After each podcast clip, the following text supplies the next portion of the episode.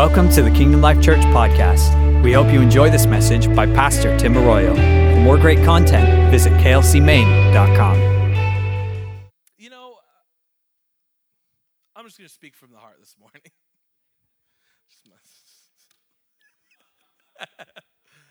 um, you know, I, f- I feel something similar to what I felt um, this past Thursday uh, at our KLSM. Shout out ministry school students. Where you at? Where you at? Where you at? And um, how do I say it? I felt a little fed up.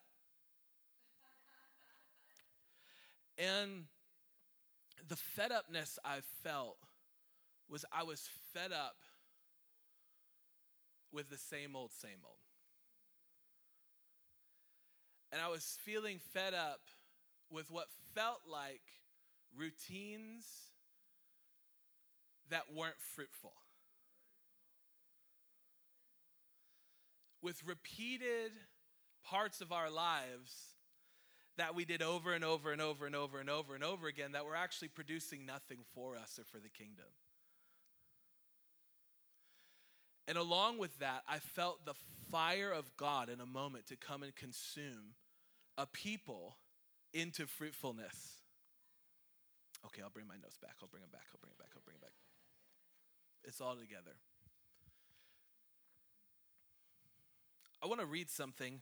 This is from the book that we were studying that we didn't actually end up studying this past Thursday. This is a book called Rooted by Banning Liebscher. It says, Deep inside, every follower of Jesus is a desire to have a visible, lasting impact in the world. This desire was born in us when we believed the gospel. And this desire for lasting impact is not our idea, it's God's idea. In John 15, he says, You prove you are my disciples in that you bear much fruit. You being fruitful for the kingdom of God is literally written into the fabric of your DNA. From the beginning of time, it was God's intention that you, you, all of you, would accomplish extraordinary things with your time here on the earth. From the start, it was actually his design. You see in Genesis, in the garden, the Garden of Eden. Heard of it? Look at your neighbor say, Yeah, I know about that place. The Garden of Eden. Eden translated often means like delight or pleasure, delicacy. And if you put all these words together, Eden, the Garden of Eden, is the garden of paradise. It's the garden where everything is as it should be. It's basically Maine, the way life should be. Ho,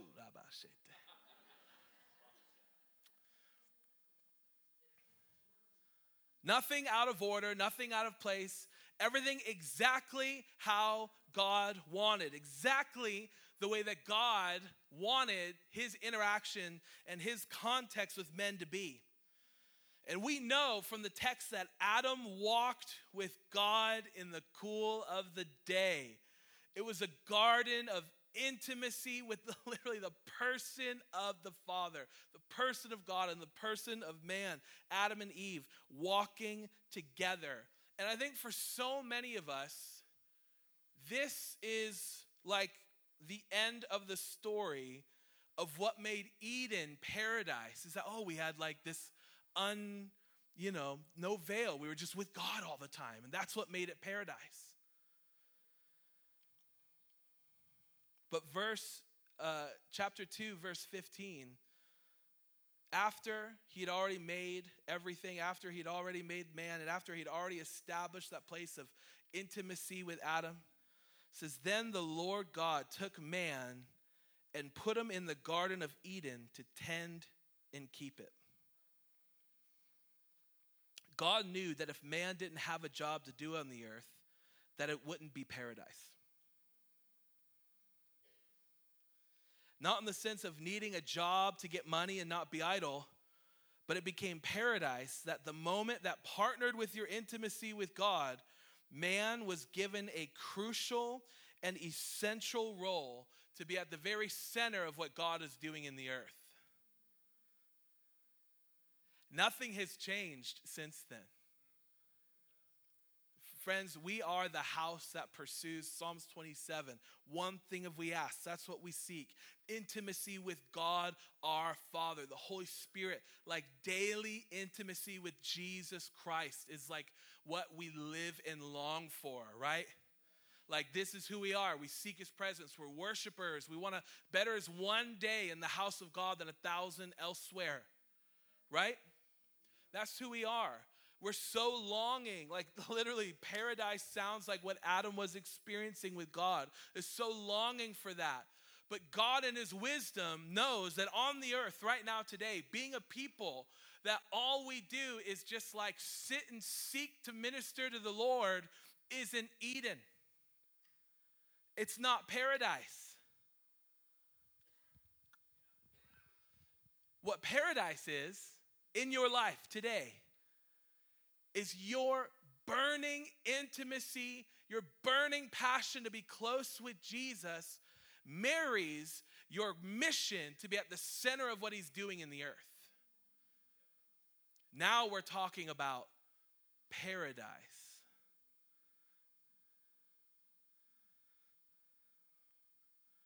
I need to say again, this isn't about protecting you from idleness. This is about the opportunity, and it's not just busy work. We're talking about being at the very center of what God is doing and trying to accomplish in the earth. Everybody wants to be on the crest of the wave, right? Whether it's culture or you know the, the new idea, the new invention, the new technology, there's such a longing to in, in, innate in human nature to be on the crest of whatever we value of whatever's important to us, that we're on the front lines of it.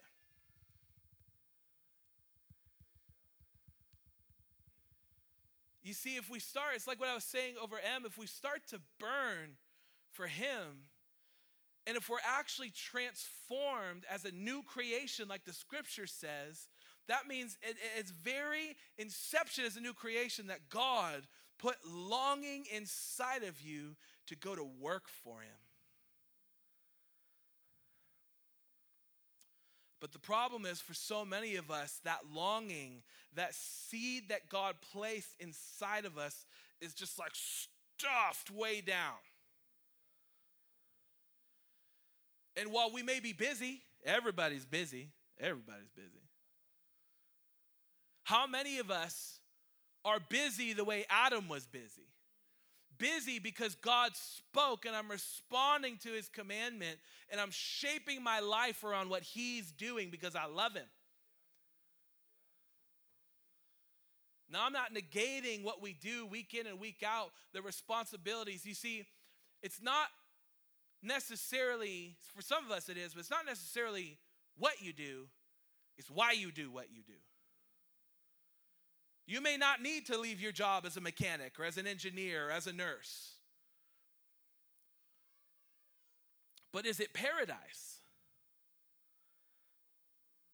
Is there a sense that in what I do, I am responding to what has been spoken over me from God? Is this okay? Am I too intense? You can tell me to calm down. If I need to calm down, I'll calm down. Okay.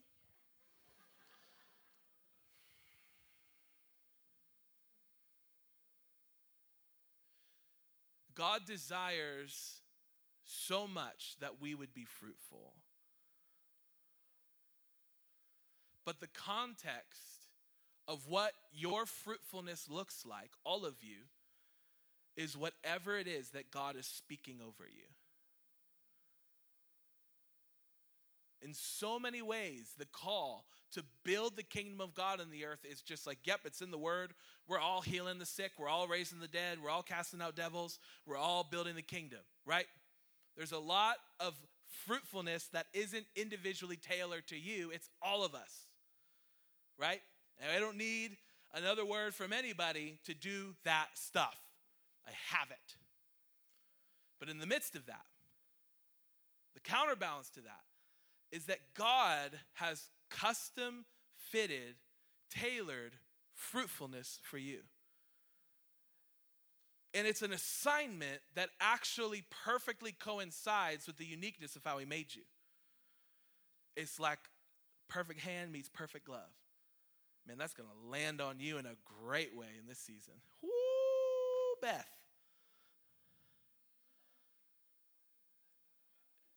I just I just keep wanting to say it's like this like fancy Gucci like it's just perfect. And it's fancy and it's valuable. Woo, it lasts the test of time. See, each one of you God has spoken unique and individual purpose and destiny that his ambition is that you would fulfill it in your life. And no one else can do it. It only fits you. And it would be cruel of God to ask you to do something you weren't able to do.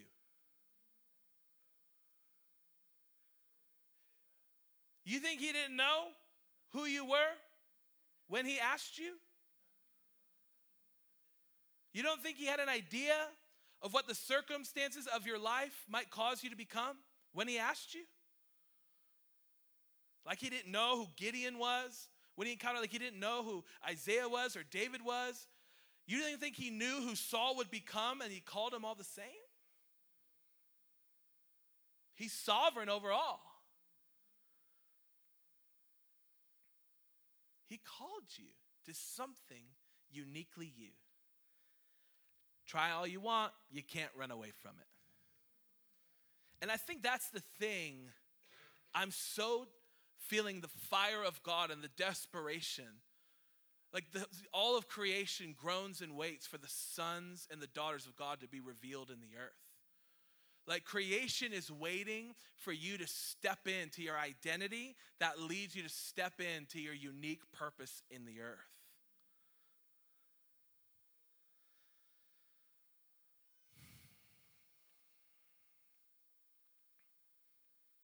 But if it was easy, everybody would do it. And there's certain battles that we have to fight if we're actually going to become a fruitful people. Here's one of the battles we have to fight. I'm just blazing through this because it's already 11:30. You're called to be fruitful, right? Look at your neighbor and say, right. And your fruitfulness the context is defined by God's word over you. Look at your neighbor say, That's true as well.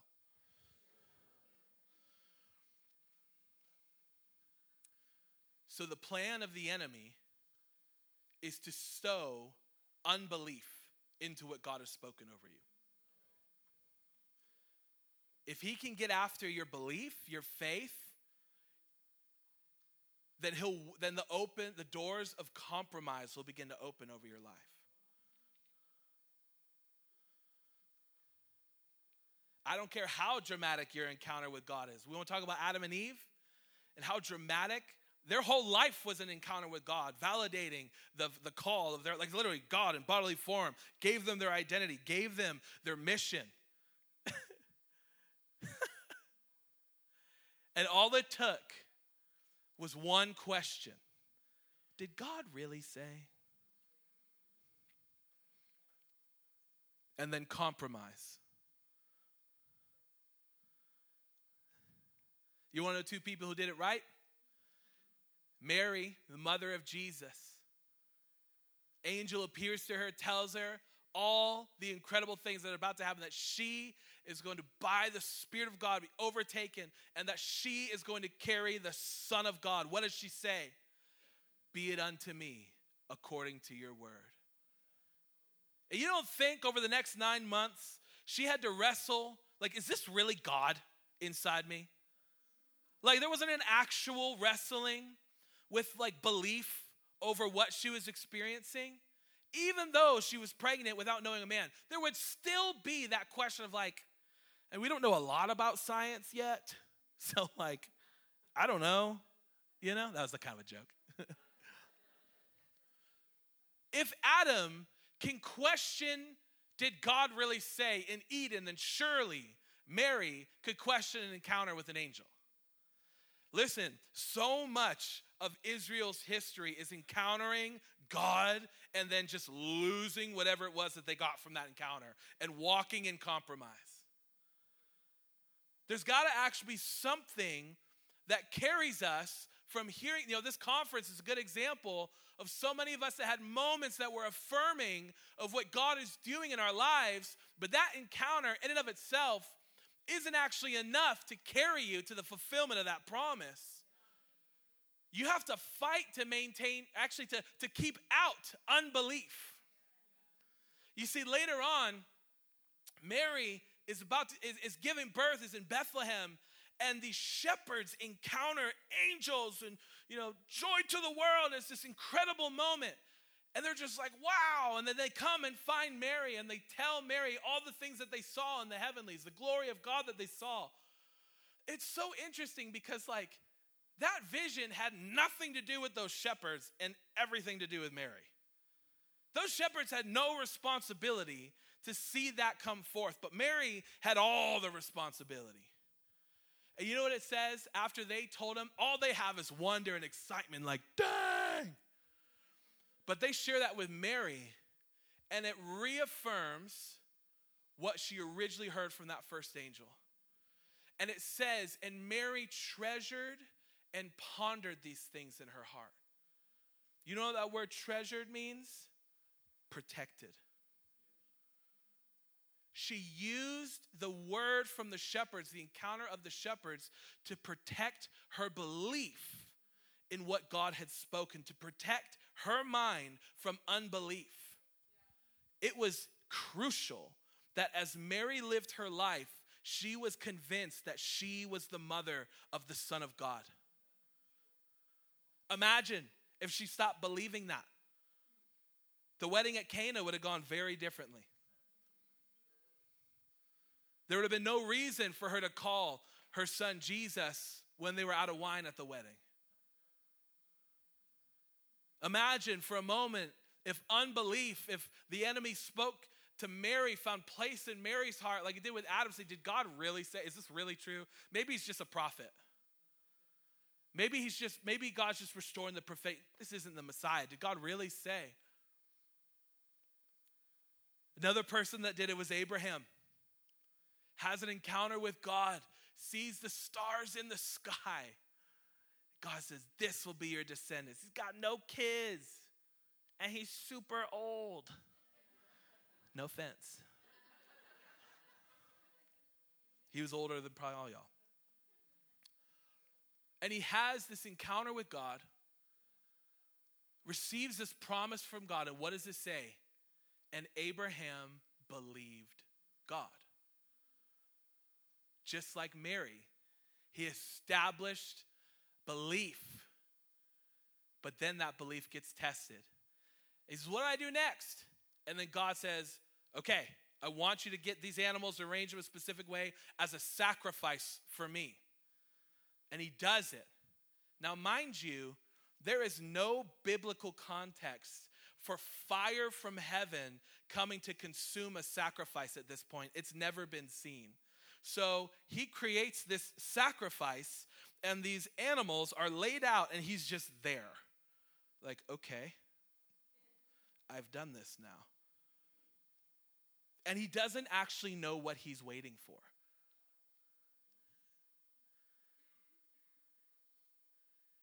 And these vultures come and they try to take the sacrifice. And he just kung fu's those fools. Get off my sacrifice. Get off my sacrifice. This is for the Lord. You will get a promise from God. And when you ask God, what's next? The Lord will start leading you into sacrifice that you don't necessarily know where it's taking you. And the enemy's gonna try to come in, and he's not just gonna try to take your hope. What he's gonna try to take from you is the willingness to uphold sacrifice for what he promised. I'm willing to cost, to give up cost, to have sacrifice unto what I believe he told me. I'm going to protect my sacrifice. I'm going to fight these birds for my sacrifice.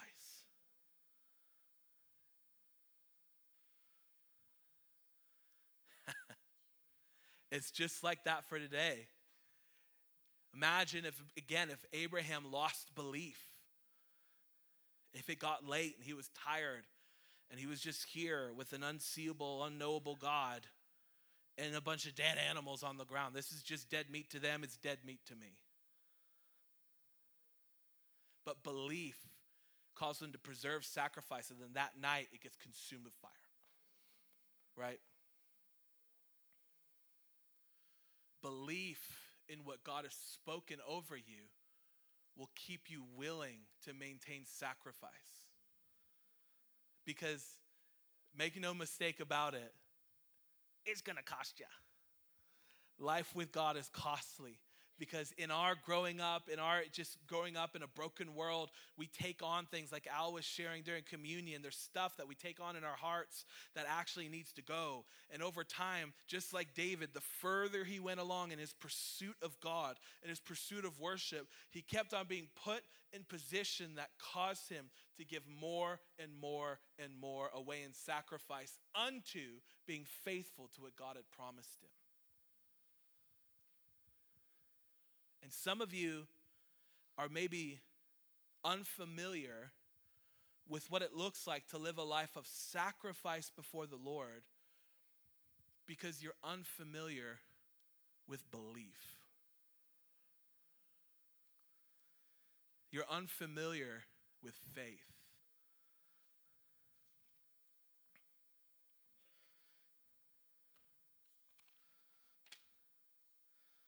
Unbelief chokes radical faith. When we're fixing to do something great or dramatic or lean in in significant ways to what we feel called to do, unbelief is a giant stop sign. Unbelief is the seed the enemy sows to create compromise. But belief attracts God's power. Belief attracts God's provision. And ultimately, belief attracts God's promise. You know how I know that? I could have just not preached at all and just read this scripture. Hebrews 11, verse 32. And what more shall I say? For time would fail to tell me of Gideon and Barak and Samson, of however you pronounce that name, of David and Samuel and the prophets. Listen to this who through faith subdued kingdoms, worked righteousness, and obtained promises.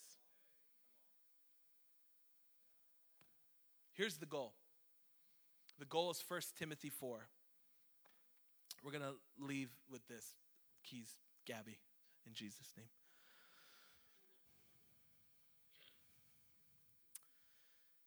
First Timothy 4:14 says, "Do not neglect the gift that is in you, which was given to you by prophecy with the laying on of hands of the eldership." It's not necessarily, this vehicle here isn't necessarily the important parts. The gift of prophecy is the gift of revealing the divine will of God in a moment, revealing his preferred future. So, whether or not you had it from elders or not, it's whatever way that this gift, the word of God, the seed of God, the destiny and promise of God, whatever way that got into you, says, meditate on these things. And here's the key give yourself entirely to them, that your progress may be evident to all. Why don't you stand?